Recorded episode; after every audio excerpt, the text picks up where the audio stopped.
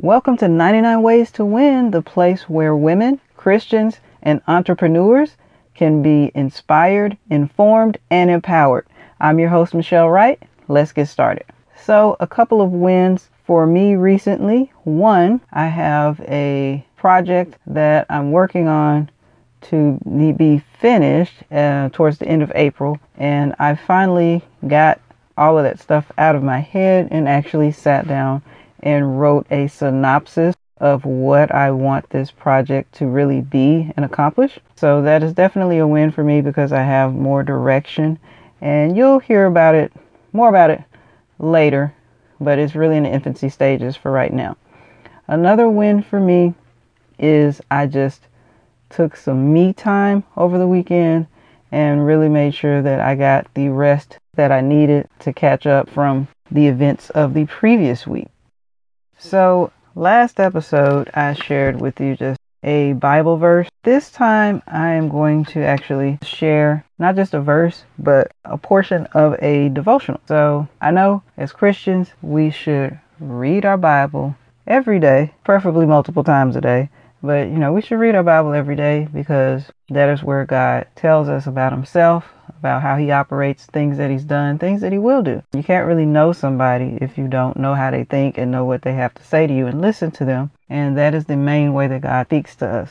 That being said, I have found it a challenge lately to consistently read because I didn't have anything to guide me. So I decided, okay, I just need to buy another devotional because me freestyling it is not working. See most recent episode, Give Up to Get Ahead, for that concept. But anyway, I decided I need another devotional. Uh, I had one a year or so ago called Jesus Calling by Sarah Young. Shout out to Sister Mobley who gifted me with that and I loved it. It was such a blessing. So just a side note, you can always be a blessing to somebody and help them improve and grow spiritually by giving them thoughtful gifts such as a devotional or a book, what have you, depending on what you know about that person and what their needs and likes are. So, that being said, I decided to go ahead and see what other devotionals Sarah Young had, and I've got Jesus Lives Seeing His Love in Your Life by Sarah Young. And so this devotional that I read last week really, really hit me. The title of it is Trust, and I'll just read this first sentence or so here. Now, just a little background. The way these devotionals are written is the concept is this is Jesus Christ speaking directly to you as one of his children, one of his followers, as a Christian. And it reads, I want to make your life a glorious adventure, but you must stop striving for a lifestyle that feels safe. It had me right there because I naturally want security, safety, predictability. It also talks about, uh, you know, you feel safest when your life is predictable and things seem to be under control. I want you to break free and discover the adventures I have planned for you. The greatest adventure of all is knowing me abundantly, discovering how wide and long and high and deep is my love for you.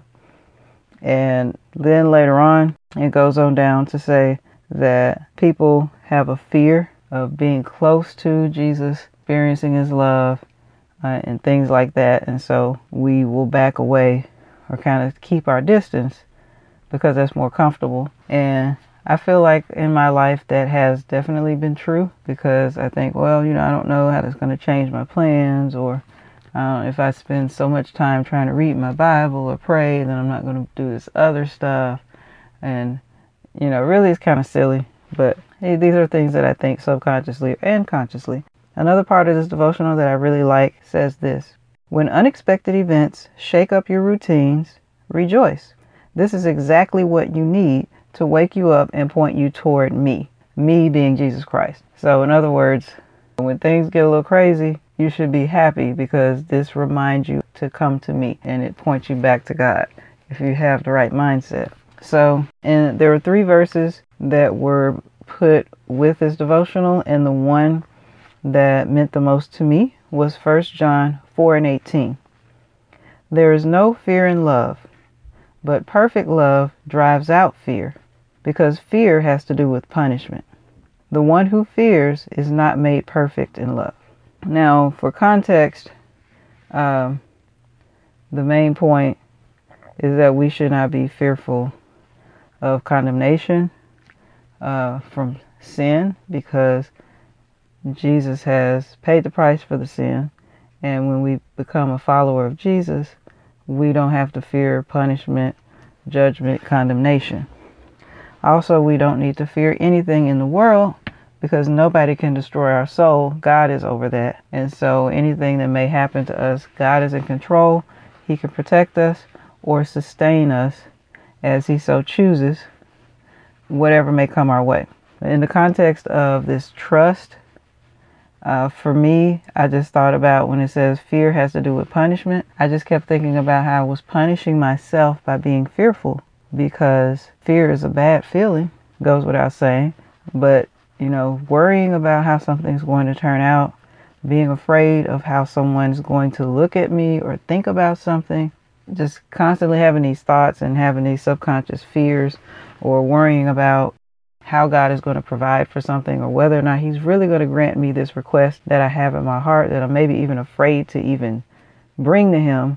All of those things are just painful, uncomfortable, wears me down. So it is like a punishment. And that's not what God wants me to live in. That's not what God wants me to walk in. That's not what God wants you to walk in as a child of God. So when we walk in His love and what He's provided for us in the way of forgiveness of sins, in the way of strength through trials, in the way of providing for our needs, granting our requests, when we walk in that and we live in that, then we we have freedom. And so this really encouraged me to walk more in God's love, to let go of worry and fear on another level. And so I wanted to share it with you guys. So I hope that is helpful. Again, this is Jesus Lives by Sarah Young. Uh, you can buy it on Amazon. You may be able to get it at the library. I don't know. Free. Uh, then you have, you know, thrift store, half price books, etc. There is a website called thriftbooks.com. I believe that's it. I've used it a couple of times to get books affordably. And again, there's Amazon.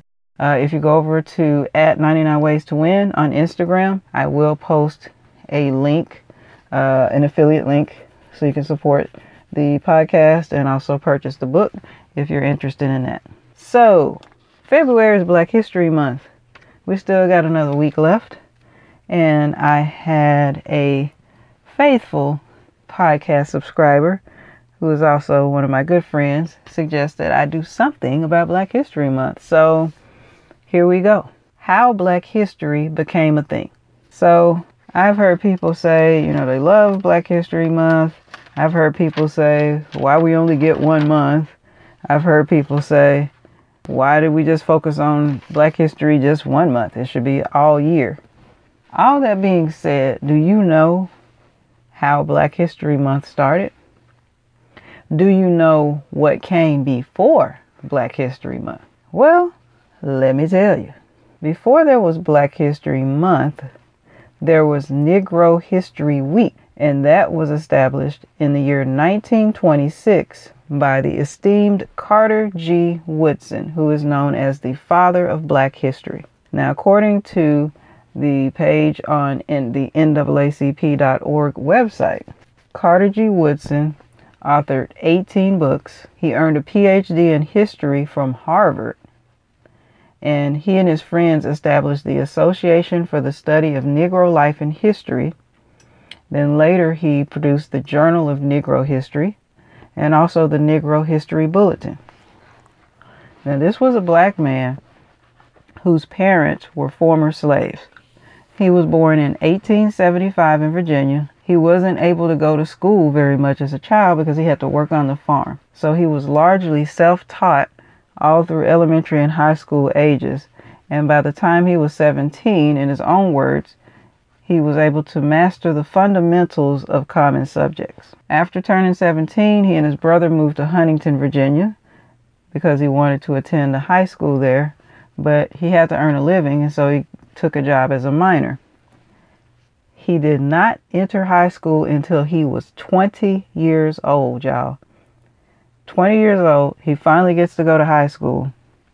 Still having to work, I'm sure, mind you, as a miner. A miner, working in the mines like coal mines. Um, he graduated high school in less than two years. after not having much formal schooling at all, all the way from, you know, birth to 20 years old. And then he gets into high school, finishes in less than two years. He later went on to get a bachelor's, then, of course, a master's, and then eventually a PhD. And y'all, he did all of this in the the early 1900s. So that's just a little bit about the father of black history who established Negro History Week, which later ended up being expanded to Black History Month. Now, some takeaways from reading uh, his story, which again, you can go to naacp.org and there is a page about Carter G. Woodson where you can read more details about his life and his accomplishments. It's really interesting. I suggest you go do that. Shout out to my friend Trisha for uh, sending me the link to that page. Um, so, takeaways from Carter G. Woodson's biography and life. Number one, if you are truly determined and put in the work, you can accomplish great things that benefit many, many people after you. This man had you know, no formal education for years. He grew up poor. Uh, he grew up during a time when black people had just recently been uh, freed from slavery, yet he still found a way to educate himself, get into school. Um, he actually traveled abroad and went to other countries and then came back. You know, just so many things that this man accomplished because obviously he was very focused, uh, very determined to do certain things and make something of himself and to benefit other people. He was an educator, a scholar, a historian. And so he did what he needed to do, what he wanted to do. He found a way. And so we, in the year 2021, and our kids, it's no excuse.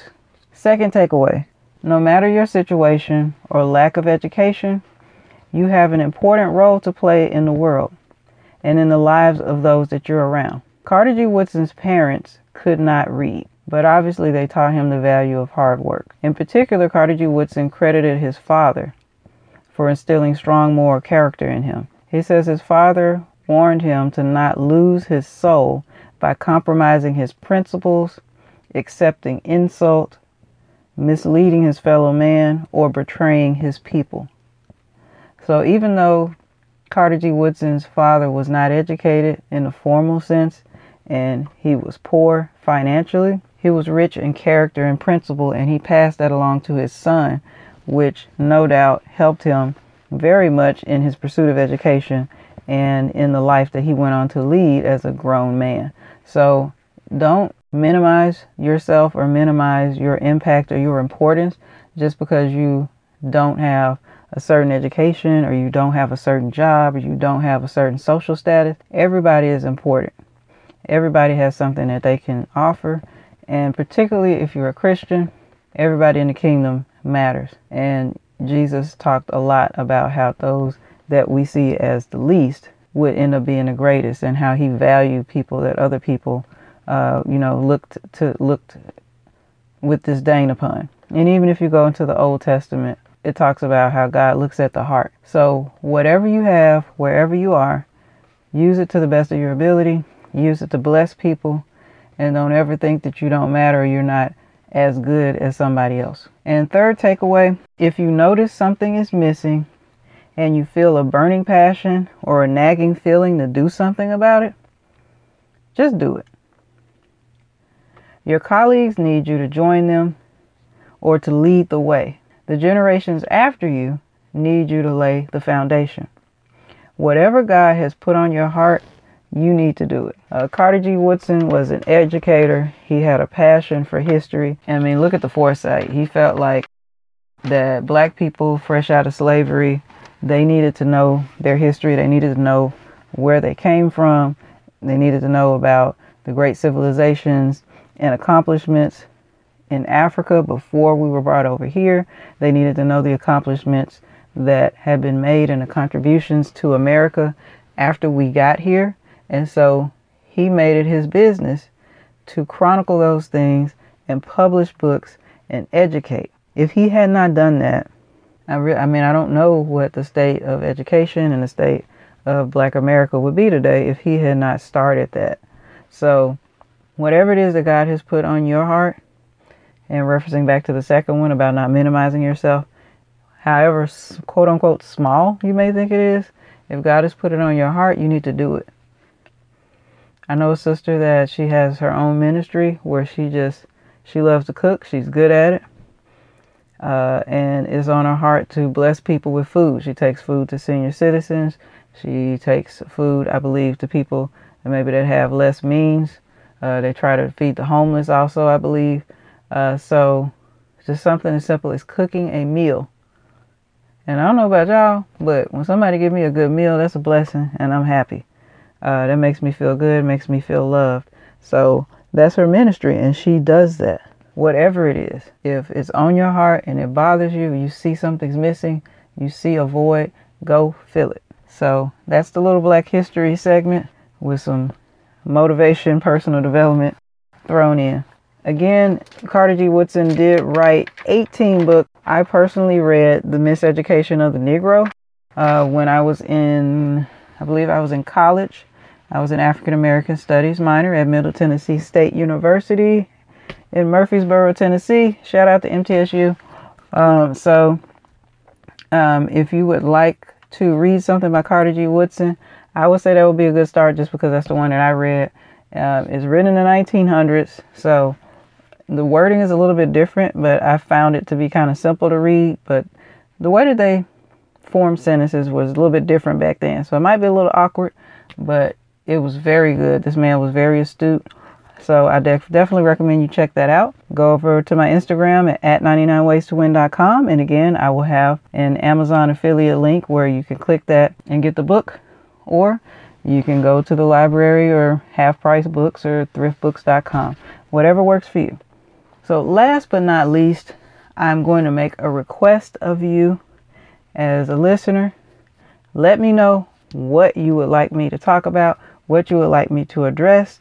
Um, next month, I will start sharing content with interviews with different professionals and people that I have met and come in contact with. So, if there's a certain topic that you want me to address that women, Christians, or entrepreneurs would be interested in, let me know put something in the comments here on Podbean, hit me up on Instagram, or send me an email, Michelle at 99waystoWin.com. And I guarantee you I will read it and I will respond.